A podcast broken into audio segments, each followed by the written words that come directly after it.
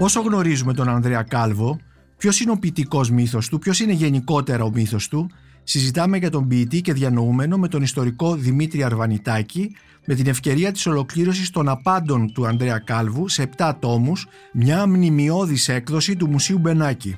Ο κύριος Δημήτρης Αρβανιτάκης που είναι υπεύθυνος του τμήματος εκδόσεων του Μουσείου είναι και μέλος της Επιστημονικής Επιτροπής και συντονιστής της έκδοσης των έργων του Κάλβου.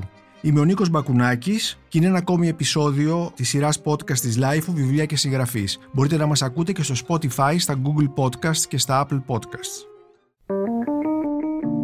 Είναι τα podcast της Lifeo.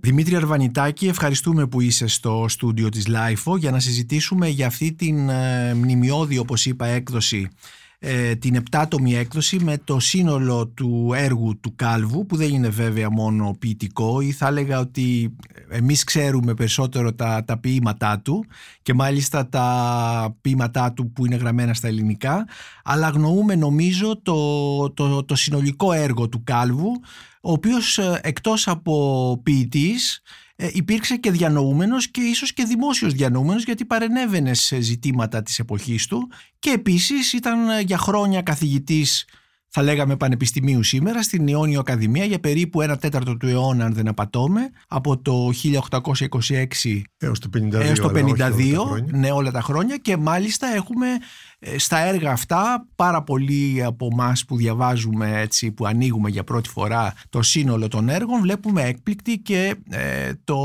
κατά κάποιο τρόπο ένα εγχειρίδιο εντός εισαγωγικών φιλοσοφίας. Ε, θα ήθελα να ξεκινήσω από μία φράση σου που υπάρχει στην εισαγωγή του τόμου με τα αδημοσίευτα ποιητικά που κυκλοφόρησε, είναι από τους τελευταίους τόμους που κυκλοφόρησε πριν από λίγες μέρες ε, που γράφεις αλλά αν μας ενδιαφέρει η σύνολη φυσιογνωμία του ποιητή διανοούμενου Ανδρέα Κάλβου και όχι η κολοβωμένη εικόνα του μονόγλωσσου και βολικού εθνικού ποιητή των οδών και το εθνικού και το ποιητή των οδών εντός εισαγωγικών, τίποτα από όσα δημιούργησε στους χρόνους, στις γλώσσες και στα περιβάλλοντα που τα δημιούργησε δεν περιτεύει όλα είναι γράμματα του ίδιου αλφαβήτου, λέξεις του ίδιου λεξιλογίου. Τελικά, ε, ποιος είναι ο, ο κάλβος, ποιος κάλβος βγαίνει μέσα από αυτό το, ε, το, α, αυτούς τους επτά τόμους, τους οποίους, για τους οποίους θα μιλήσουμε ε,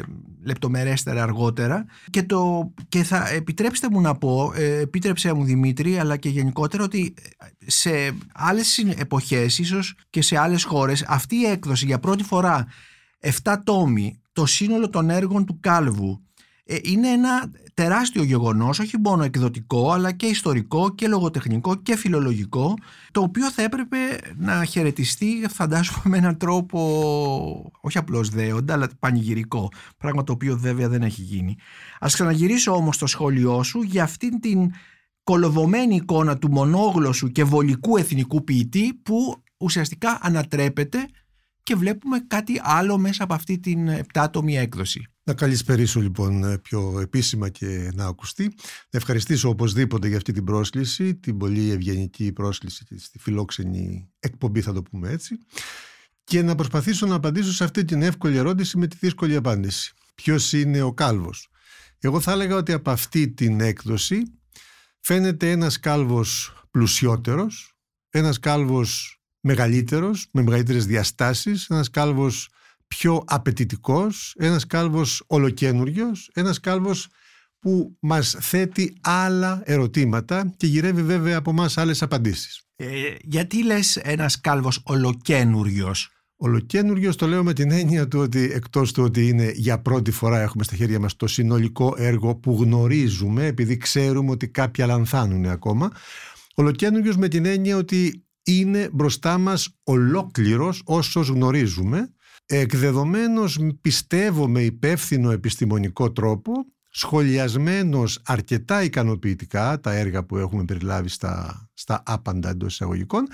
με μεταφράσεις ολοκένουργιες πραγματικά σημερινές, σύγχρονες, που διευκολύνουν τον Έλληνα αναγνώστη, ειδικό και λιγότερο ειδικό, τον ενδιαφερόμενο, εν πάση περιπτώσει, να προσεγγίσει αυτόν τον άνθρωπο για πρώτη φορά με μια σχετική ευκολία, έχοντας το γνωστό έργο στα χέρια του. Ε, ας ξαναέρθω στη φράση «κολοβωμένη εικόνα του μονόγλωσσου και βολικού εθνικού ποιητή». Ε, τι είναι τελικά ο, ο, ο Κάλβος ε, ως ποιητής, ε, αλλά είναι και διανοούμενος από ό,τι βλέπουμε εδώ, είναι και συγγραφέα, είναι και μεταφραστής, είναι και, και πολλά άλλα, είναι και δοκιμιογράφος και πολλά άλλα πράγματα. Νομίζω ένα στοιχείο που βγαίνει καθαρά από αυτή την προσπάθεια που κάναμε, γιατί βέβαια δεν είναι μόνο δική μου αυτή η προσπάθεια, θα μιλήσουμε στη συνέχεια για όλα αυτά. Ένα στοιχείο που βγαίνει από τη μεγάλη αυτή προσπάθεια είναι το γεγονός ότι ο Κάλβος δεν είναι βέβαια μόνο ένας ποιητής. Θα έλεγα, αυτή την πεποίθηση έχω πια μετά από τη δουλειά που κάναμε, ότι ο Κάλβος είναι πρώτα απ' όλα ένας λόγιος, ένας λόγιος που στην κόψη του 19ου αιώνα γίνεται διανοούμενος, αυτό που ξέρουμε ότι συμβαίνει στην Ευρώπη τα χρόνια εκείνα, βεβαίως στη Γαλλία, βεβαίως στην Ιταλία, γενικότερα στην Ευρώπη. Είναι ένας άνθρωπος λοιπόν ο οποίος συνειδητοποιεί και αυτός διαφορετικά το ρόλο της λογιοσύνης, διαφορετικά το λόγο της τέχνης, και εγώ θα έλεγα ότι είναι ένας άνθρωπος ο οποίος. Θα μιλήσουμε, φαντάζομαι, λίγο μετά γι' αυτό. Ο άνθρωπος ο οποίος μέσα στο κλίμα του διαφωτισμού μέσα στο κλίμα του μεγάλου αιτήματος της ελευθερίας, της, του ανθρωποποιητικού αιτήματος της ελευθερίας, γίνεται ποιητής.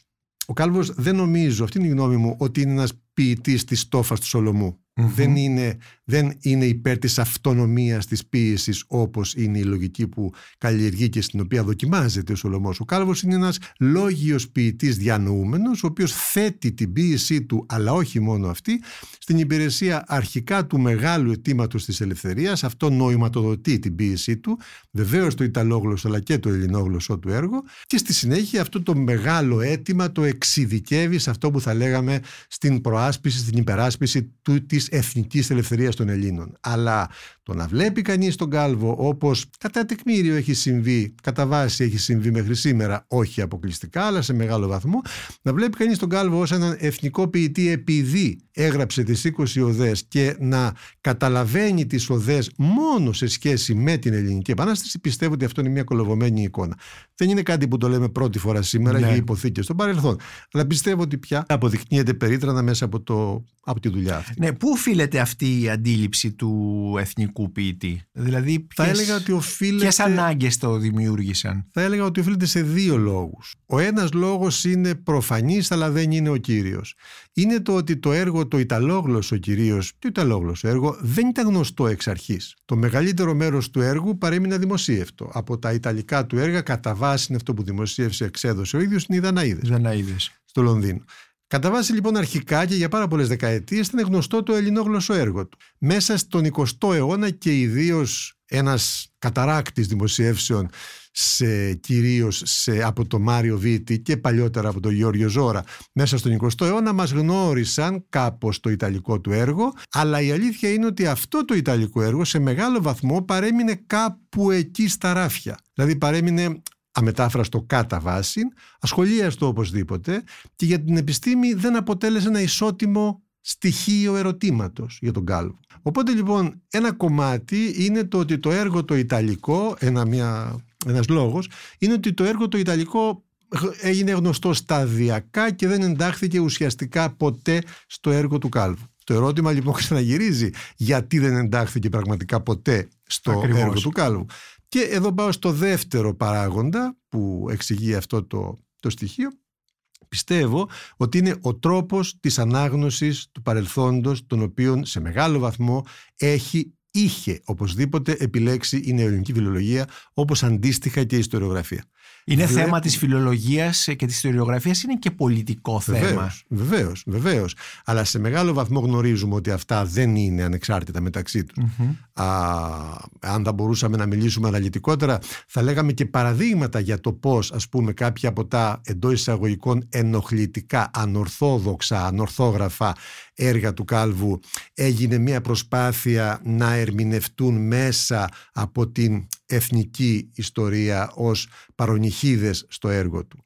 Λέω λοιπόν πιστεύω ότι όπως έγινε και με το Σολομό σε μεγάλο βαθμό αλλά και γενικά με τη λογιοσύνη του 19ου αιώνα για να μην πάμε και πιο πίσω σε μεγάλο βαθμό αυτό που έψαχνε δεν λέω ότι ψάχνει αλλά έψαχνε οπωσδήποτε η επιστήμη ήταν το παρελθόν του παράκλητου που λέγεται έθνος και εθνική ιστορία και εθνική φιλολογία. Πιστεύω ότι αυτός είναι ένας βασικός λόγος που το έργο του Κάλβου αυτό έμεινε στην αφάνεια αλλά και ζήμιωσε τη συνολική εικόνα του ανθρώπου Παύλα ποιητή, Παύλα διανοούμενου, ό,τι θέλετε. Ωραία, είναι καιρός λοιπόν τώρα να τον δούμε συνολικά και να πω στους ακροατές ότι το δημοσιευμένο ποιητικό έργο ε, του Κάλβου είναι ε, ο πρώτος τόμος ε, από, το, από τους επτά τόμους των απάντων του όπου περιλαμβάνονται οι Δαναίδες, ένα μια τραγωδία. Η πρώτη... Που γράφτηκε στα... Γράφτηκε στην Ιταλία, στην γράφτηκε Ιταλία, στα Ιταλικά. Στα Ιταλικά.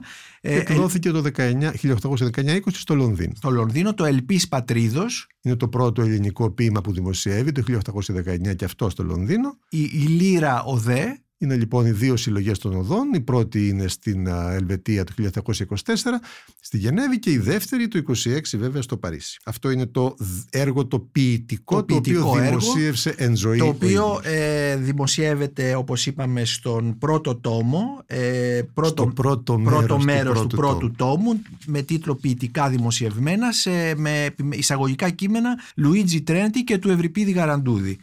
Πάω τώρα σε μια άλλη ε, φράση σου, αγαπητέ Δημήτρη Αρβανιτάκη. Ε, ο βίος του ποιητή υπήρξε κατά πολύ βραχύτερος από τον βίο του ανθρώπου. Τι σημαίνει αυτό; Σημαίνει ότι πολύ λίγο τον απασχόλησε η ποίηση γιατί έζησε πολλά χρόνια για τα δεδομένα της εποχής από το 1792 μέχρι το 1869. Εκείνο που θέλει να πει περισσότερο αυτή η φράση δεν μπορώ να πω, αν και θα μπορούσε κανείς να συμφωνήσει με αυτό που λέτε, αλλά δεν θα έμπαινα στον πειρασμό να μπω στη θέση του κατά πόσο τον απασχόλησε και μέχρι πότε η ποίηση. Αν και αυτό είναι ένα πολύ ενδιαφέρον ερώτημα, ίσως έχουμε λίγο χρόνο να το πούμε στη συνέχεια, το σχολιάσουμε λίγο. Ωστόσο αυτό που εννοεί περισσότερο αυτή η φράση ότι ο βίος του ανθρώπου είναι πολύ μεγαλύτερος από το βίο του ποιητή, αυτό που θέλει να πει είναι ότι μας έχει απασχολήσει ιστοριογραφικά πολύ λιγότερο ο βίος του ανθρώπου από τη μελέτη του οποίου θα κατανοούσαμε οπωσδήποτε πολλές πτυχές της ποίησης του. Εννοώ δηλαδή ότι ενώ η νεοελληνική φιλολογία κατά βάση έχει εστιάσει την προσοχή της στο διάστημα 1724-26 που είναι τα δύο, οι δύο συλλογές του, οι δύο ελληνόγλωσσες ποιητικές συλλογές, οι οδές δηλαδή, εμείς ξέρουμε τεκμηριωμένα ότι ο Κάλβος δοκιμάζεται και δοκιμάζεται έχοντας φιλοδοξίες πραγματικές. Ήδη από το 1813 τουλάχιστον. Θέλει να γίνει ποιητής. Και θέλει να γίνει αρχικά Ιταλός ποιητής. Ιταλός ποιητής. Αυτό δεν πρέπει να μας ξενίζει πρώτο γιατί κατά τη γνώμη μου συνδέεται με την υφή, τη φύση της λογιοσύνης, μέρος της οποίας αποτελεί ο κάλβος. Δεν πρέπει να ξεχνάμε γιατί στην κουβέντα αυτή αυτό έχει μια σημασία. Ο κάλβος είναι επτανήσιος. Βέβαια. Να Ένα... πούμε για τους ακροατές είχε γεννηθεί στη Ζάκυνθο, έτσι Βέβαια, δεν είναι όπως το και ο Σολομός. Το 1792, ας πούμε και αυτό τη χρονιά της μάχης του Βαλμή. Ήταν αριστοκρατικής καταγωγής. Όχι. Ήταν λαϊκής καταγωγής. Αυτό θα είχε να κάνει ενδεχομένως με τους προσανατολισμούς που θα έπαιρνε ιδεολογικά, αν και όλα αυτά δεν είναι α, απόλυτα διαχωρισμένα. Ωστόσο, εκείνο που έχει σημασία είναι ότι ο κάλβος είναι κομμάτι μιας, είναι κρίκος μιας αλυσίδας, είναι κομμάτι μιας λογιοσύνης η οποία έρχεται από αιώνες και η οποία βλέπει στη Βενετία, παύλα στη Δύση, βλέπει ένα κομμάτι του μακρού πολιτισμικού παρόντος. Δηλαδή η λογιοσύνη των Επτανήσων του Ιωνίου σε πολύ μεγάλο βαθμό έχει αυτό που ονομάζουμε διπλή πατρίδα. Έχει δηλαδή για αιώνες ολόκληρους, έχει μια συνείδηση στο βαθμό που έχει ενός απότατου ελληνικού, αρχαιοελληνικού εννοούμε πολιτισμικού παρελθόντος, αλλά παράλληλα νιώθει κομμάτι μιας διάρκειας μεγάλης που είναι βέβαια η δυτική κυριαρχία. Ε, δηλαδή θα λέγαμε ότι τα Ιόνια νησιά ανήκουν ε, σε αυτό που μπορεί να ονομαστεί δυτική συνείδηση. Ο Έλληνας με δυτική συνείδηση. Βεβαίως, βεβαίως. Η αλήθεια είναι βέβαια. Όχι ο δυτικό τρόπο, Έλληνας, ο οποίος όμως έχει δυτική συνείδηση γιατί ανήκει σε ένα... Ακριβώς. Και αυτό, να κάνω μια παρένθεση ε, που συνδέεται νομίζω και με τον Κάλβο, έχει σχέση με ένα βιβλίο σου που κυκλοφόρησε το 2020 από τις Πανεπιστημιακές Εκδόσεις Κρήτης και έχει τίτλο «Η αγωγή του πολίτη, η γαλλική παρουσία στο αιώνιο 1797-1799 και το έθνος των Ελλήνων», γιατί θυμίζω ότι ήταν αυτή η σύντομη κατοχή ας πούμε των Ιωνίων από τους Γάλλους ε, και μέσα από το οποίο παρουσιάζεις όλες αυτές τις, ε, τις ευρύτερες συνέπειες που είχε ας πούμε η, η γαλλική κατοχή για, όχι μόνο για τον κόσμο των Επτανήσων αλλά γενικότερα ε, για, το, για τους Έλληνες που ετοιμάζονταν εκείνη την εποχή να γίνουν έθνος. Το επίπεδο, βέβαια. Στο επίπεδο των ενιολογικών αναζητήσεων και των καινούριων οριζόντων της ιστορίας έπαιξε κατά τη γνώμη μου πολύ μεγάλο ρόλο πέρα, παρά το, τη μικρή σχετική διάρκεια της. Ωραία, ξαναγυρίζουμε λοιπόν ναι. στον Κάλβο, ο οποίος είπαμε γεννήθηκε το 1792 στη Ζάκυνθο, από λαϊκή οικογένεια mm-hmm. όπως είπες. Και ζει από πάρα πολύ μικρός, από το 1808 χρόνο περίπου, ζει στην Ιταλία. Η πρώτη στο Λιβόρνο και κατά και στη ε, Πώς έφτασε 8 ετών στο Λιβόρνο; Πήγε με τον πατέρα του γιατί αυτοί είχαν μια μετα, μετακινήθηκαν στο Λιβόρνο γιατί έχουν μια σχέση με το προξενείο το ελληνικό που είναι στο, Μάλιστα, όπου Λιβόρνο. υπάρχει εκεί και μια ελληνική Υπάρχει μια πάρα πολύ ισχυρή ελληνική παροικία. παροικία. Και βέβαια να το πούμε και αυτό γιατί μιλάμε για το Λιβόρνο την εποχή αυτή των Απολεοντίων πολέμων της, η απόεχη της Γαλλικής Επανάστασης το Λιβόρνο είναι μια πάρα πολύ ανήσυχη περιοχή μια πάρα πολύ ανήσυχη ελληνική κοινότητα αλλά και ευρύτερα έχουμε ιδεολογικές συγκρούσεις στην εποχή, την εποχή στην περίοδο αυτή από την οποία βέβαια από ήχους παίρνει, από ήχους παίρνει και ο Κάλβος. Έλεγα λοιπόν ότι έγινε, ήθελε να γίνει Ιταλός ποιητής με την έννοια ότι ξεκινάει να γράφει στα Ιταλικά και θέλει πραγματικά να δοκιμαστεί σε αυτή τη γλώσσα. Μην ξεχνάμε ότι ο Κάλβος από πάρα πολύ νωρίς, ήδη από το 1812, γίνεται γραμματέας, παύλα φίλος, παύλα μαθητής του μεγάλου, της μεγάλης μορφής της Ιταλικής φιλολογίας και σκέψη στα χρόνια εκείνα του Ούγκο Φόσκολο, ο οποίος είναι συμπατριώτης του Α, και, και αυτός αυτός από τη καταγωγή Ζάκυνθο. από τη Ζάκυνθο.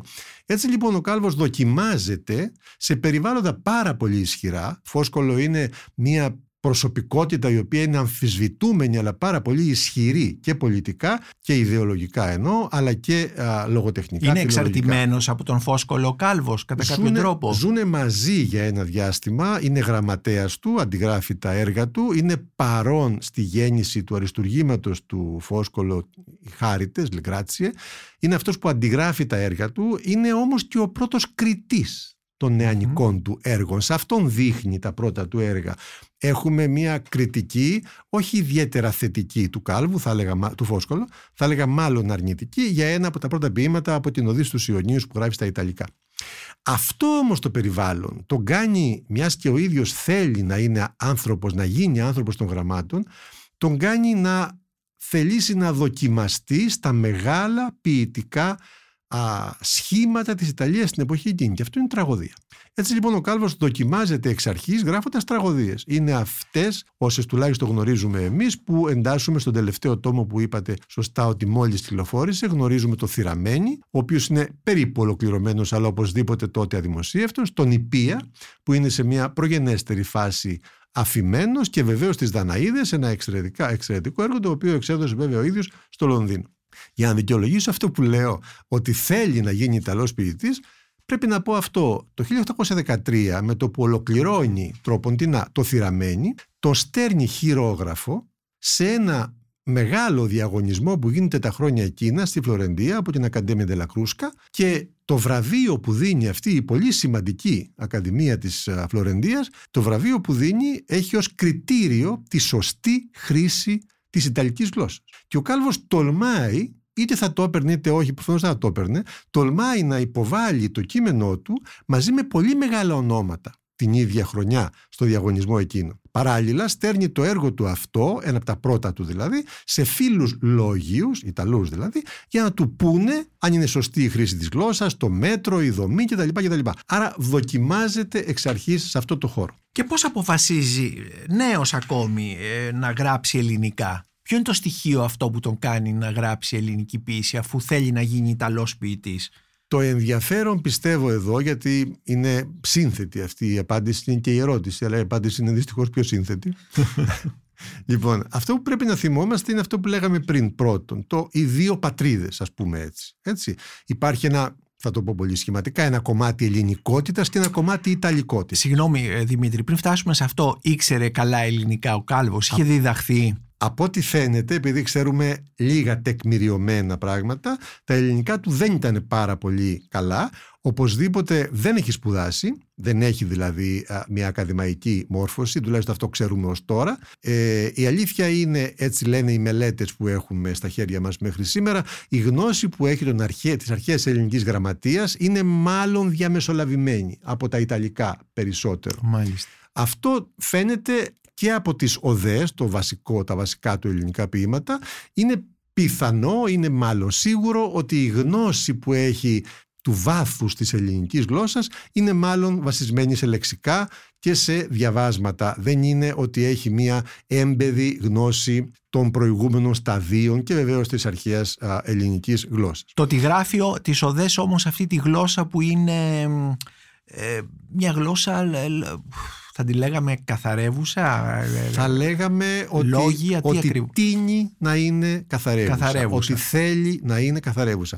Θα μιλήσουμε γι' αυτό όταν φτάσουμε λιγάκι πρώτα στο γιατί φτάνει γιατί, να γράψει λοιπόν γράφει ελληνική ποίηση. Έτσι ναι, λοιπόν να κρατήσουμε μία σημείωση εδώ που είναι σημαντικό ότι έχει αυτή την αίσθηση των δύο πατρίδων των δύο κόσμων. Να πω εδώ μία σημείωση. Ένα από τα πρώτα του ποίηματα, η Οδύς του Ιωνίους, το 1813, είναι ένα ποίημα γραμμένο βέβαια στα Ιταλικά, όντε Ιόνι είναι ο τίτλος του και είναι περίεργο το ότι ολόκληρο το ποίημα δεν αφορά καθόλου το Ιόνιο.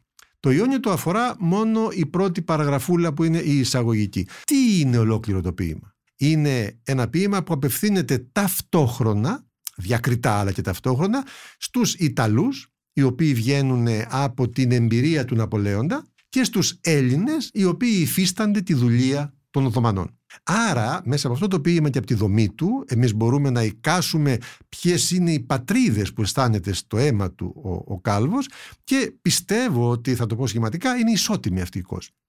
Ο Κάλβος θα συνεχίσει να ζει εντός εισαγωγικών ως Ιταλός, μετέχοντας δηλαδή στον, στους Ιταλικούς προβληματισμούς μια μεγάλη και σπουδαία εμπειρία είναι αυτή του Λονδίνου, όπου θα ζήσει τέσσερα χρόνια. Αρχικά με το Φόσκολο, μετά θα τσακωθούν και θα ζήσει μόνος του. Αλλά το περιβάλλον στο οποίο εντάσσεται εκεί είναι βασικά Ιταλικό. Συμμετέχει δε στην έκδοση ενός Ιταλικού περιοδικού. Από Ιταλιάνα, η Ιταλική Μέλισσα στο Λονδίνο, όπου αυτό μας δίνει πάρα πολλά στοιχεία για τη ζωή του επίσης. Δεν είναι τυχαίο και δεν πρέπει να ξεχνάμε ότι ο Κάλβο από το Λονδίνο θα επιστρέψει το 21 στη Φλωρεντία όπου εκεί θα γίνει καρμπονάρο. Το ξέρουμε αυτό, καρμπονάρος Ιταλός, δηλαδή τι, να αγωνιστεί για την Ιταλική ελευθερία και την ενοποίηση του Ιταλικού κράτους. Αυτά θέλανε οι καρμπονάροι στην Ιταλία.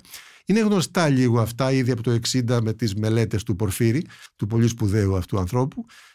Ο Κάλβος συνελήφθη, εκδιώχτηκε από την Τοσκάνη δεν του επιτράπηκε να γυρίσει παρά το ότι θέλησε και έκανε διαρκείς ε, επαναλαμβανόμενες αιτήσεις να γυρίσει και το 21, στα τέλη του 21 του απαγορεύουν διαπαντός να γυρίσει στη Φλωρεντία. 1821 η Επανάσταση Ελληνική έχει αρχίσει. Η δεύτερη ψυχή, θα το πω έτσι πολύ σχηματικά, του Κάλβου έχει αρχίσει να αναπτερώνεται. Η Ιταλία είναι ένας κλειστός κόσμος πίσω του, αλλά ποτέ δεν έκλεισε πραγματικά. Είναι ένας κόσμος από τον οποίο έρχεται. Είναι ο κόσμος της, πρώτο, της πρώτης του αγάπης. Είναι ο κόσμος της μόρφωσής του. Είναι οι άνθρωποι και τα έργα που διάβασε. Ξέρουμε ότι αυτά δεν ξεχνιόνται. Όμως η Ελληνική Επανάσταση είναι πια ένα καινούριο αλφαβητάριο για να πει τα ίδια πράγματα που έμαθε να λέει στα Ιταλικά. Ένα από τα στοιχεία που είναι καλό να θυμόμαστε είναι ότι όντας στην Ελβετία στη Γενέβη ο Κάλβος συναντάει εκεί απομεινάρια του Ιερού Λόχου του Υψηλάντη. Άνθρωποι οι οποίοι έχουν φτάσει εκεί, έχουν περάσει διαπυρός και σιδήρου και έχουν φτάσει εκεί, τους έχουν περιθάλψει οι Ελβετοί φιλέλληνες και αυτοί τώρα τα απομεινάρια του Ιερού Λόχου θέλουν με κάποιο τρόπο να ευχαριστήσουν τους Ελβετούς mm. φιλέλληνες. Αν δεν απατώμε στην Ελβετία τυπώνεται η λύρα. Βέβαια. Ναι, ναι. ναι. Ψάχνουν κάποιον να γράψει μια επιστολή mm-hmm. στους Ελβετούς και βρίσκουν τον κάλβο. Σώζεται αυτή η επιστολή. Μπορεί κανείς να πει τώρα ότι οδεί στον Ιερό Λόχο δεν εμπεριέχει, δεν γεννιέται από τη φοβερή συγκίνηση ναι. που πρέπει να νιώσει όταν μίλησε με δάφτους. Ναι. Αυτό λοιπόν τον στρέφει σταδιακά, γιατί δεν είναι η πρώτη φορά που γράφει ελληνικά, τον στρέφει σταδιακά στην όλο και μεγαλύτερη ναι. α, συγγραφή στην ελληνική, θέτοντας πια τη γλώσσα του, την, την ποιητική του γλώσσα εννοώ, την ιδεολογία του, τον κόσμο του, θέτοντάς τον στην υπηρεσία, ας πούμε έτσι, της άλλης μισής του ναι. ψυχής που είναι η Ελλάδα. Ε, από την απάντησή σου μπορούμε λοιπόν να εικάσουμε ότι υπάρχει και μία δυνατή συναισθηματική όθηση για να γράψεις τα ελληνικά αλλά δεν ξέρω αυτό βέβαια αν ε, έτσι ε, το υποθέτω. Εκείνο όμως που θα ήθελα να διαβάσω πάλι από τα σχόλιά σου είναι ότι αν ιεραρχούσε κανείς τα κύρια χαρακτηριστικά του κάλβου ποιητή στοχαστή βασικότερο ανάμεσά τους θα έβρισκα μάλλον εκείνο της πολιτικής ευθύνης του ποιητή αυτή η πολιτική ευθύνη λοιπόν, μας είπες ότι ήταν καρμπονάρος, ε, μιας μυστικής οργάνωσης κατά κάποιο κάτι σαν φιλική εταιρεία θα Ναι, λέγαμε ναι. έτσι, Όλες που- αυτές είναι οι παράνομες ακριβώς, ναι, μυστικές οργανώσεις. οργανώσεις που είχαν σχέση και λίγο και με τον τεκτονισμό Βέβαια. Ε, είναι ήτανε παιδιά του τεκτονισμού. παιδιά όλα του αυτά. τεκτονισμού ακριβώς ε, μ, και ε, ήδη είδαμε αυτή τη σχέση αλλά μας λες τώρα όλη αυτή την επαφή που έχει με, τους, με τα απομεινάρια του Ιερού Λόχου ε, και αυτή την, ε, τη δυνατή τέλος πάντων ε, συγκίνηση ίσως που νιώθει και που ξαναγυρίζει από μια πολιτική ευθύνη, αισθανόμουν μια πολιτική ευθύνη μπορούμε να το πούμε Ναι. Μπορούμε αυτό; να το πούμε. Μπορούμε να το πούμε και εδώ θα πιαστώ από αυτό που λέτε για να γυρίσω στις πρώτες ε, κουβέντες, στα πρώτα σημεία της κουβέντας μας. Πώς δηλαδή το σύνολο του έργου μας βοηθάει να καταλάβουμε καλύτερα τη γλώσσα, το περιεχόμενο των οδών. Αυτή λοιπόν η πολιτική ευθύνη. Αυτό θα το συνέδεα με εκείνο που έχει παρατηρήσει πάρα πολύ από πάρα πολύ παλιά και πάρα πολλές φορές στην ελληνική φιλολογία για το εγώ του ποιητή μέσα από τις οδές. Το εγώ το βάζει απέναντι στους τυράννους, το εγώ το βάζει πιο ψηλά από τους τυράννους, το εγώ είναι αυτό που δεν υπολογίζει τίποτα και στην, στο, στο χείλος του μνήματός του παίζει τη λύρα, είναι αυτός ο οποίος δεν υπολογίζει τίποτα μπροστά στο χρέος που έχει να επιτελέσει. Αυτό πραγματικά είναι ένα στοιχείο που χρωματίζει το αλφαβητάριο των οδών. Πού το βρίσκει όμως αυτό; Αυτό πραγματικά το φέρνει κληρονομιά, το φέρνει πρίκα από την Ιταλία. Ο Κάλβος είναι όχι μόνο φίλος Παύλα μαθητής του Φόσκολο, αλλά είναι μακρινός, έμεσος θα έλεγα, μαθητής του Αλφιέρη. Μμμ. Αυτός ο οποίος έφτιαξε πράγματι, ζωγράφισε το πρόσωπο του διανοούμενου, αυτός ο οποίος είπε και το έγραψε και το τεκμηρίωσε ότι ο καλλιτέχνης, ο λόγιος, ο ποιητής τέλος πάντων, είναι ανώτερος από κάθε εξουσία, από κάθε ηγεμόνα, ακόμα και πάνω από τους φωτισμένους ηγεμόνες, αυτός που το τεκμηρίωσε όλο αυτό είναι ο Βιτόριο Αλφιέρη, ο μεγάλος ανανεωτής του Ιταλικού θεάτρου μαθητής του οποίου έμεσος φυσικά είναι και ο Κάλβος. Έτσι λοιπόν αυτός ο άνθρωπος έχει μάθει ότι το έργο του λογίου, το έργο του διανοούμενου και του ποιητή είναι μια ευθύνη απέναντι στην κοινωνία και απέναντι στην ιστορία. Ας θυμίσουμε εδώ ότι η κατακλίδα του ποίηματος «Οδείς τους Ιωνίους» που είπα και πριν είναι γραμμένο στα Ιταλικά αρκετά πριν από την Ελληνική Επανάσταση αλλά αναφέρεται στην κυριαρχία των Οθωμανών στην Ελλάδα μιλώντας για τον εαυτό του ο Κάλβος εκεί με τρόπο που θα μας θυμίσει τη γλώσσα των οδών λέει ας α, ελπίζει εύχεται ο ποιητής γύρω από το μνήμα του να ακουστεί ότι τα ποίηματά του ήταν στους Έλληνες ωφέλιμα δώρα.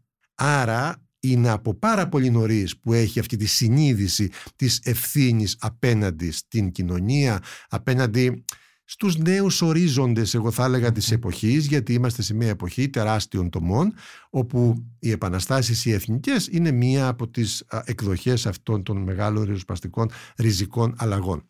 Έτσι λοιπόν πράγματι είναι μια κοινωνική πολιτική ευθύνη αυτό που φέρνει μαζί του ο Κάλβος και έρχεται μέσα από τις τραγωδίες του, έρχεται μέσα από τα ιταλικά του ποιητικά έργα και έρχεται φυσικά μέσα από τις οδές. Θα λέγαμε ότι αυτή η, η πολιτική ευθύνη εκφράζεται και με την πίεση του, δηλαδή θέλω να πω ότι η, πίεση, η πίεση του είναι ένα, ε, το είπαμε και στην αρχή, ότι δεν πρέπει να τον βλέπουμε σαν έναν ποιητή αποκλειστικά, αλλά σαν έναν διανοούμενο, ε, ο οποίος ε, χρησιμοποιεί και την ποίηση για να υπηρετήσει αυτό το συνολικότερο πρόγραμμα ίσως σχέδιο που έχει ως Είναι διανο... ακριβώς, είναι ακριβώς έτσι. Ε, Κατά τη γνώμη μου είναι ακριβώς έτσι.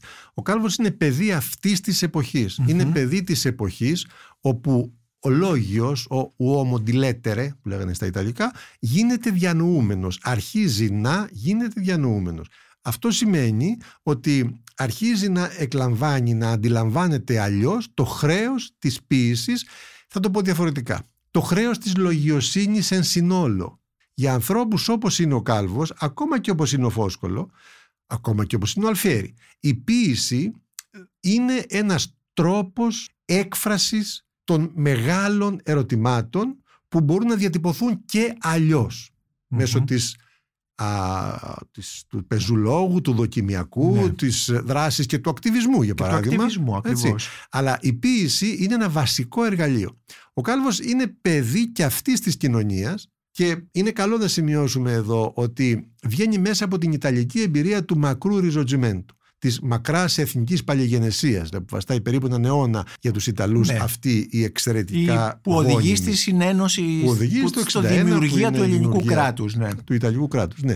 Ο Κάλβος λοιπόν είναι παιδί των απογοητεύσεων, των αναθαρίσεων, των αγώνων, των αντιφάσεων αυτής της εποχής. Στην Ιταλία πράγματι υπάρχει, υπάρχει ένας μεγάλος αριθμός λογίων παύλα ποιητών, οι οποίοι μετά από το 1814 εσιώπησαν, εσιώπησε η ποίησή τους. Ο ίδιος ο Φόσκολος, που με ο μεγάλος αυτός άνθρωπος, εσιώπησε μετά όταν έφτασε στο Λονδίνο. Δεν έγραψε άλλο ποίηση. Έγραφε δοκιμιακά, έγραφε κείμενα. Έτσι λοιπόν η ποίηση, έχω τη γνώμη και για τον Κάλβο ισχύει αυτό, η ποίηση είναι ένας από τους πολλούς τρόπους να πούμε ναι. αυτό που αισθανόμαστε ως χρέος απέναντι στην ιστορία, ας πούμε. Όπως και ο, ο Κάλβος εσιώπησε, έτσι δεν είναι; Δεν μπορούμε να πούμε ότι το μεγαλύτερο μέρος της ποιησής του ανήκει στην ανική του Ακριβώς. περίοδο, έτσι δεν Ακριβώς. είναι; Ο Κάλβος από το 1826 που βγάζει τις οδές της δεύτερη, δεύτερη συλλογή, ως το 69 που πεθαίνει, είναι πόσα, είναι πάρα πολλά χρόνια, κοντά 40 χρόνια, δεν θα γράψει τίποτα. Τίποτα. Δεν θα γράψει τίποτα. Υπάρχει εδώ ένα ερώτημα. Βέβαια, στο μυαλό μας πρέπει να έχουμε και το άλλο γιατί ο Σολομός επίσης δεν δημοσίευσε τίποτα; Δεν είναι ακριβώς ίδια τα ερωτήματα, κατά, κατά τη γνώμη μου. Μην ρισκάρουμε πολλές απαντήσεις και εύκολες απαντήσεις. Νομίζω ότι για τον Κάλβο πρέπει να παίζει βασικό ρόλο το ότι ο ίδιος διαψεύστηκε ως προς το θέμα της γλώσσας. Η γλώσσα του δεν έγινε αποδεκτή. Δεν έγινε σχεδόν ή θα πω από κανέναν αποδεκτή. Δεν είναι μόνο ο κύκλος του Σολομού ο οποίος εξ αρχής αντέδρασε στη γλώσσα του Κάλβου. Γνωρίζουμε ας πούμε μία επιστολή του Ανδρέα Μουστοξίδη στον Κλοντ Φοριέλ, τον πολύ σπουδαίο αυτό άνθρωπο και φιλέλληνα, όπου Μουστοξίδης καθόλου καλοπροαίρετα, όταν βγαίνει η πρώτη συλλογή του Κάλβου το 24 στη Γενέβη, τη στέρνει στο Φοριέλ, ο οποίος έβγαζε τα ελληνικά τραγούδια, τα ναι. δημοτικά τότε. Έτσι. Τη στέρνει στο Φοριέλ, ο Μουστοξίδης, με ένα δεν θα έλεγα μόνο περιπεκτικό, αλλά και με έναν εντελώς μειωτικό σχολιασμό. Ο αυτή η άποψη για τη γλώσσα του ήταν αυτό που κυριάρχησε σε όλα τα επίπεδα της λογιοσύνης της ελληνικής ο ίδιος είχε την αίσθηση ότι γράφει εν την ομιλουμένη γλώσσα των Ελλήνων. Αλλά αυτό δεν ήταν αλήθεια. Ναι. Η γλώσσα του μπορεί να ηχεί ποιητικά και πραγματικά δημιουργεί μια αίσθηση ύψους και μεγαλείου αυτή η γλώσσα που τώρα που δεν έχουμε τα δεσμά του δημοτικισμού και της καθαρεύουσας της διαμάχης μπορούμε να το αισθανθούμε, το αυτή μας μπορεί να το καταλάβει αυτό όμως πραγματικά τότε που ένα βασικό κριτήριο αποδοχής ή μη της ποίησης ήταν η γλώσσα για, τις, για τους Έλληνες της εποχής και ειδικά μετά την απελευθέρωση το ξέρουμε αυτό, οι δεκαετίες ήταν πάρα πολύ κρίσιμες εκείνες, πιστεύω ότι ο Κάλβος δεν έγινε αποδεκτός. Ναι. Έτσι λοιπόν ένα βασικό στοιχείο είναι αυτό, ότι το γλωσσικό του εργαλείο, το βασικό ποιητικό στοιχείο λοιπόν δεν έγινε αποδεκτό. Ένα δεύτερο ενδεχομένως το έχω στο μυαλό μου και το λέω χωρίς να είμαι απολύτως πεπισμένος είναι ότι η απελευθέρωση της Ελλάδας, του κομματιού που απελευθερώθηκε, το Ιόνιο που ήταν του Κάλβου η πατρίδα δεν απελευθερώθηκε το 30 βέβαια. Λοιπόν, όμως η απελευθέρωση, η επανάσταση δηλαδή έκλεισε με αρκετά μεγάλες απογοητεύσεις. Ενδεχομένως και αυτό έπαιξε ένα ρόλο. Σίγουρα έπαιξε ρόλο πιστεύω και το θέμα της, α, της γλώσσας και επιπλέον να έχουμε στο μυαλό μας ο Κάλβος είπαμε και πριν δεν είναι ένας ποιητής του ύφους του Σολομού. Είναι ένας ποιητής λόγιος διανούμενος μαχόμενος. Ναι. Αυτό λοιπόν έχει να κάνει και με τις συγκυρίες τις οποίες ζει κανείς αν θα συνεχίσει ή όχι και πώς το ποιητικό του έργο. Και από το 1826 τον βρίσκουμε στην Κέρκυρα πλέον ε, όπου ζει έως το 1852 περίπου 25 χρόνια, 26 χρόνια. 26 χρόνια να διδάσκει στην Ιόνιο Ακαδημία. Ναι, ε, ο Κάλβος δεν δίδαξε όλα τα χρόνια, δίδαξε κατά περιόδου στην Ναι. Ιόνιο Ακαδημία. Ο Κάλβος είχε γνωρίσει, είχε έρθει σε επαφή με τον Λόρδο Γκίλφορθ, τον ιδρυτή της Ιωνίου Ακαδημίας, ήδη από τα χρόνια του Λονδίνου και γνωρίζουμε κάποιες επιστολές που έγραψε τότε ήδη στον Γκίλφορθ, α, όπου του εκφράζει την διάθεση, να, ο- την επιθυμία να διδάξει στην Ιόνιο Ακαδημία. Ξέρουμε ότι η πρώτη οδή που γράφει ο Κάλβος, το Ελπής Πατρίδος, το 1802, είναι μια οδή αφιερωμένη στο Γκίλφορντ. Είναι μια οδή, το ελπίς πατρίδος, στην ουσία είναι η ελπίδα της πολιτιστικής αναγέννησης των Ελλήνων. Δεν μιλάει για απελευθέρωση, δεν μιλάει για εθνικό κράτος ας πούμε. Η ελπίδα της πατρίδας είναι η πολιτιστική αναγέννηση. Είναι πολύ σαφές αυτό.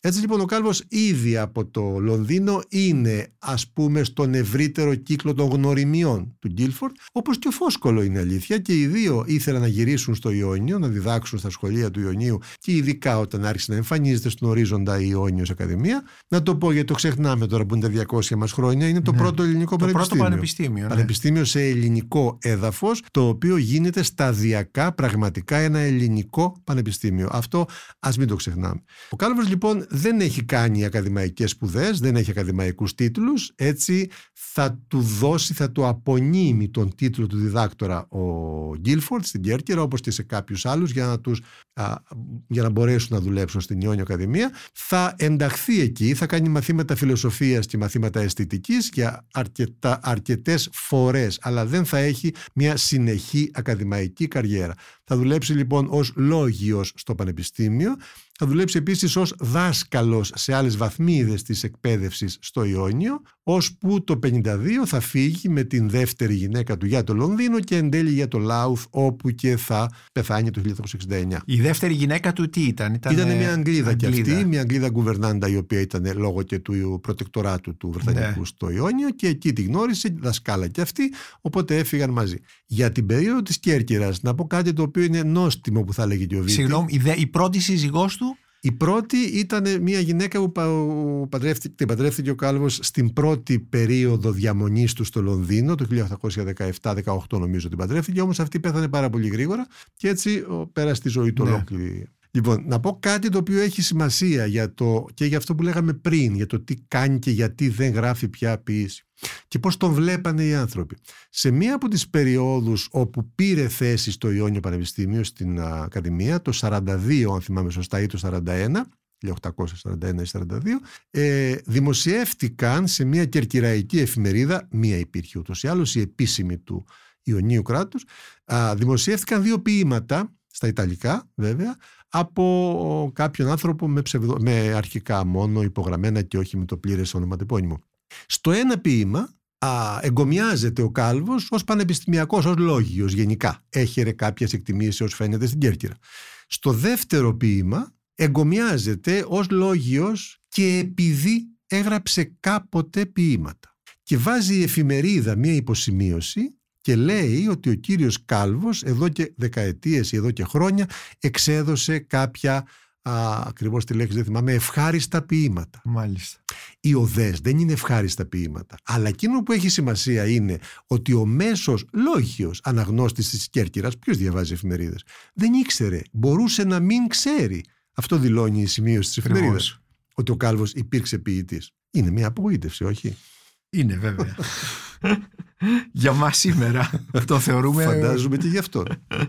Ε, στον ε, δεύτερο τόμο των έργων ε, με πεζά κείμενα ε, δημοσιεύεται και τα μαθήματα φιλοσοφίας στην Ιόνιο Ακαδημία. Δηλαδή να υποθέσουμε ότι δίδασκε φιλοσοφία. Βέβαια. Δίδαξε φιλοσοφία κάποια από τις περιόδους που και τι φιλοσοφία δίδασκε; Αυτό που διδάσκεται ως φιλοσοφία τα χρόνια εκείνα είναι κάτι το οποίο είναι πάρα πολύ ευρύτερο από αυτό που μπορούμε να φανταστούμε ή που φανταστήκαμε στον 20ο αιώνα. Είναι μέσα και φυσική, είναι μέσα και αισθητική, είναι μέσα και λογική, μέσα και χημεία, είναι πάρα πολλά πράγματα. Ναι.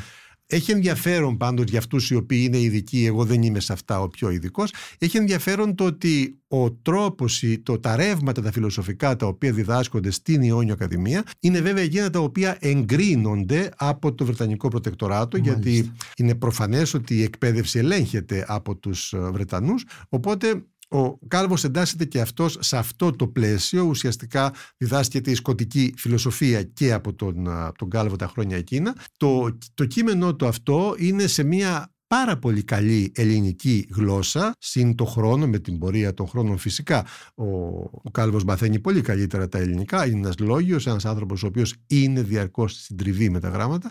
Έχει σημασία να πούμε εδώ ότι συμμετέχει και με τα μαθήματα της, α, της παραδόσης φιλοσοφίας αλλά και με τις άλλες του παραδόσεις συμμετέχει στον αγώνα που κάνουν τα χρόνια εκείνα οι Έλληνες να διαμορφώσουν ορολογία. Πολύ Έχουμε ενδιαφέρον επιστολές αυτό. δηλαδή του Κάλβου προς την Βρυτανία θα λέγαμε σήμερα του Πανεπιστημίου όπου τους ζητάει προθεσμία γιατί πρέπει να μεταφράζει τα μαθήματα που θα κάνει από τα εγχειρίδια, τα γαλλικά ή τα αγγλικά και λέει ότι υπάρχει πρόβλημα μεγάλο ορολογίας όπως το ξέρουμε και για τη χημεία, τη φυσική, τα μαθηματικά υπήρχε στην Ιόνια Ακαδημία τα χρόνια εκείνα. Έτσι λοιπόν είναι και αυτός, μετέχει και αυτός σε αυτόν τον αγώνα δημιουργίας της ελληνικής γλώσσας σε επίπεδο φιλοσοφίας και επιστήμης. και επιστήμης. Αυτό είναι πάρα πολύ ενδιαφέρον και βλέπουμε πάρα πολλά κείμενα και, και στον τρίτο τόμο με τα ποικίλα κείμενά του ε, που έχουμε κείμενά του όπως ε, γραμματική της νέας, Ελλην- ελληνικό λεξιλόγιο, γραμματική της νέας ελληνικής γλώσσας, μία μετάφρασή του πάνω σε θέματα διαφορικού λογισμού Ναι. ε, στα γαλλικά, calcul ε, differential κτλ. Πραγματικά φαίνεται και μόνο από, το- μέσα από τους τίτλους των κειμένων αυτό που λέτε επιβεβαιώνεται δηλαδή ότι μετέχει σε αυτή τον εμπλουτισμό της γλώσσας. Να ρωτήσω κάτι άλλο. Στα τόσα χρόνια που έμεινε, στα 26 χρόνια που έμεινε στην Κέρκυρα, συναντήθηκε καθόλου με τον Διονύσιο Σολομό; Θα, Είναι θα η περιμένατε ερώτηση. αυτή την Η ερώτηση. ερώτηση του ενός εκατομμυρίου. Ναι. Λοιπόν, τεκμήριο κανένα δεν έχω. Ναι. Δηλαδή κάποιο τεκμήριο που να μας λέει ότι συναντήθηκε, μια μαρτυρία δηλαδή. Ναι, ναι, ναι. Όμως η Κέρκυρα δεν είναι Λονδίνο, δεν είναι Ναι. Παρίσι, είναι προφανές ότι έχουν συναντηθεί, δεν μας έχει μείνει κάποια μαρτυρία. Ναι. Εκείνο που ξέρουμε είναι η επιφυλακτικότητα του Σολομού απέναντι στον Κάλβο, το ξέρουμε Μμμ. από έμεσες μαρτυρίες μαθητών του, οπαδών του, του κύκλου του. ναι. Ξέρουμε καλύτερα ακόμα τη δυσπιστία του κύκλου του Σολομού Ναι. απέναντι στον Κάλβο. Πάντα είναι βασιλικότερο Ναι. του βασιλέως οι οπαδοί οι και οι οπαδοί, μαθητές. ναι, ναι. Ε, όμως μία μαρτυρία για άμεση επαφή τους δεν έχουμε. Μμμ. Ε, υπάρχει μία μαρτυρία έμεση ότι ο Σολομός είχε πει ότι ένα τέτοιο μυαλό ε, ε, έκαμε λαθασμένες γλωσσικές επιλογές. Θα μπορούσε να το έχει πει και αυτό ή θα ήταν μέσα στο πλαίσιο. Ωστόσο δεν έχουμε κάποια μαρτυρία, κάποιο τεκμήριο δηλαδή επαφής τους. Οι δύο πρώτοι τόμοι των έργων ε, είναι αφιερωμένοι στην αλληλογραφία του Κάλβου. Είναι δύο τόμοι με εισαγωγή επιμέλεια σχολιασμό δικό σου, δηλαδή του Δημήτρη Αρβανιτάκη, σε συνεργασία με τον Λεύκιο Ζαφυρίου.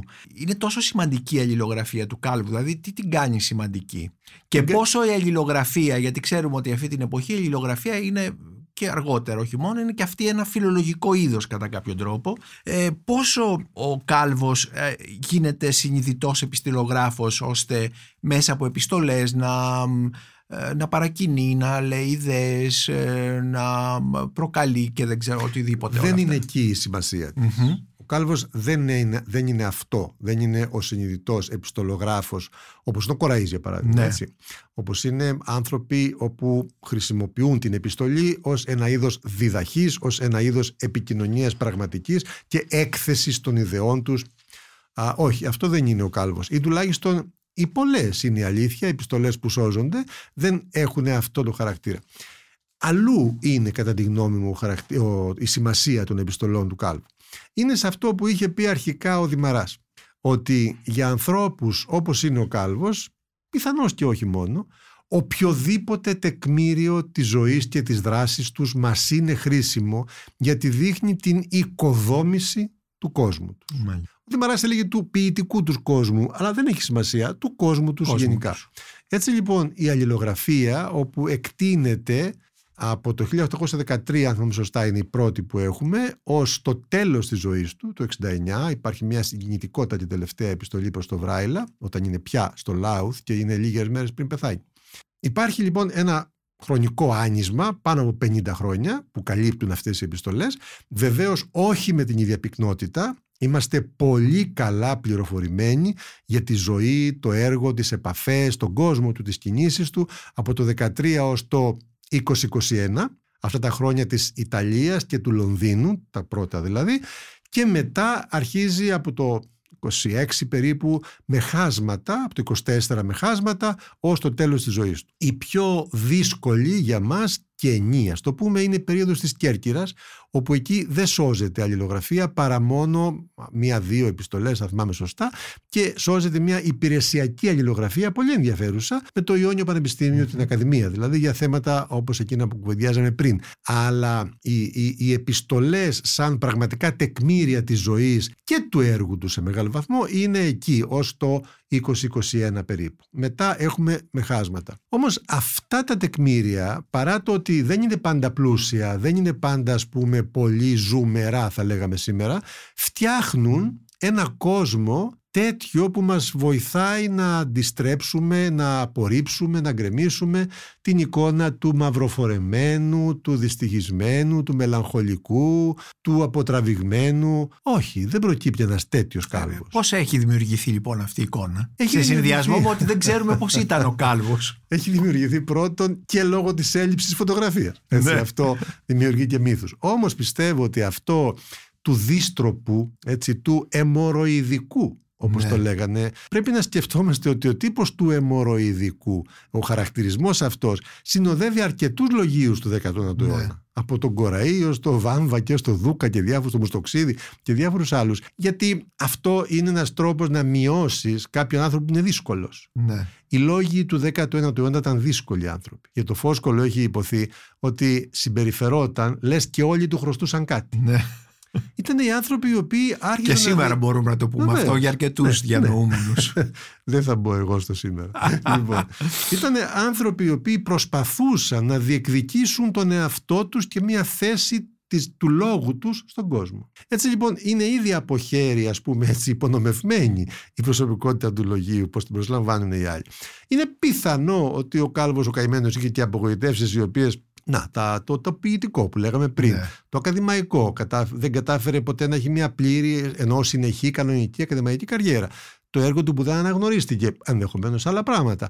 Είναι πιθανό να είχε λοιπόν και κάποια, κάποιο δύσκολο χαρακτήρα, μα ναι. δεν ήταν ο μόνος. Ωστόσο, έτσι πιστεύω ότι από τη μία γενιά στην άλλη διαμορφώνεται η εικόνα του ανθρώπου με τα μαύρα που φόραγε μαύρα, ναι. σκέπαζε τα επιπλά του με μαύρα ε, υφάσματα κτλ. κτλ. Ε, πάμε τώρα λίγο στην έκδοση. Ε, αυτή η επτά τόμοι, ο τελευταίος τόμος, ο έβδομος, είναι ευρετήριο.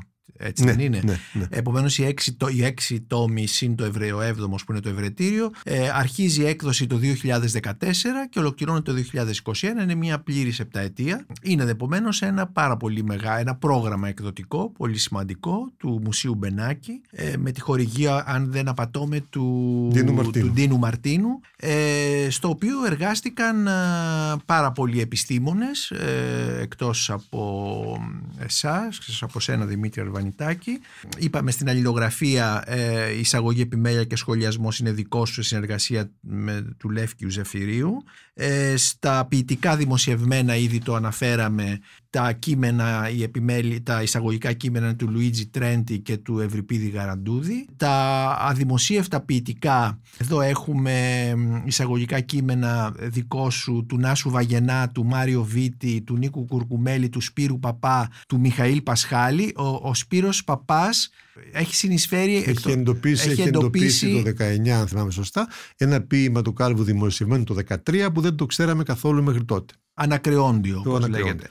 Ε, μετά είπαμε είναι ο, ο τόμος με τα πεζά κείμενα όπου εδώ έχουμε ε, εισαγωγή πεζά κείμενα του Κάλβου όπου εδώ είναι και τα μαθήματα φιλοσοφίας στο Ιόνιο, ε, στην Ιόνιο Ακαδημία και εισαγωγικά κείμενα Παναγία Λιπράντη, δικό σου Δημήτρη Αρβανιτάκη, Νάσου Βαγενά, Νίκου Κουρκουμέλη, Θεοδόση Πιλαρινού και Λουίτζι Τρέντι και ε, τέλος είναι ε, ο, ο έκτος τόμος με τα ποικίλα, με ποικίλα κείμενα ε, όπου οι, και κυρίως μεταφράσεις του, του Κάλβου όπου εδώ τα εισαγωγικά κείμενα είναι δικό σου του Δημήτρη Αρβανιτάκη Γιαννούλας Γιαννολοπούλου, Νίκου Κουρκουμέλη και Γιάννη Ξούρια. Έτσι είπαμε λοιπόν και όλα τα ονόματα που έχουν ε, των επιστημόνων, φιλολόγων και ε, ειδικών ε, ε, επιστημόνων που έχουν πάρει μέρος σε αυτό το όπως είπα το μνημειώδες έργο που είναι η έκδοση των απάντων του Κάλβου. Να μην ξεχάσουμε εδώ μια και λέμε γι' αυτό γιατί θέλω να το πω ότι η ιδέα της έκδοσης αυτής ξεκίνησε, η πρόταση ήταν δική μου, αλλά δεν θα είχε γίνει τίποτα εάν δεν το αποδεχόταν, αν δεν την αποδεχόταν ασμένος ο Άγγελος Δελιβοριάς, ο οποίος την ίδια στιγμή έψαξε να βρεθεί και η χορηγία και πράγματι βρέθηκε η χορηγία του κυρίου Ντίνου Μαρτίνου.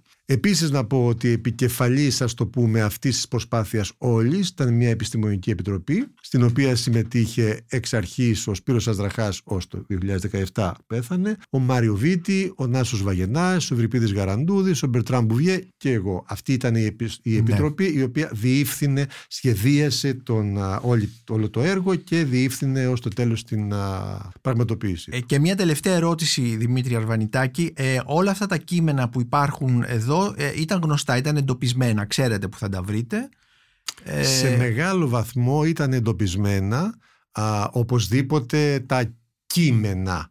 Η αλληλογραφία επίσης ήταν σε μεγάλο βαθμό γνωστή, κυρίως από την έκδοση του Μάριο Βίτη του 1960, όμως και για την αλληλογραφία και για όλα του τα έργα έγινε αυτοψία εξ αρχής, δηλαδή για την αλληλογραφία δούλεψα εγώ στη Βατικανή και στην, στην Φλωρεντία και σε ελληνικές και ιταλικές βιβλιοθήκες εξ αρχής. Βρέθηκαν και καινούργιες επιστολές που δεν γνωρίζαμε. Α, το μεγαλύτερο όγκο ναι τον γνωρίζαμε ήδη από τότε. Άρα λοιπόν και για τις επιστολές και για τα έργα και κυρίως τα δημοσίευτα έγινε εξ αρχής έγινε αυτοψία. Οπότε τώρα γνωρίζουμε και περιλαμβάνονται σε αυτή τη σειρά ολόκληρη όλα τα γνωστά έργα του Κάλβου ξέρουμε ότι μας χρωστάει ακόμα.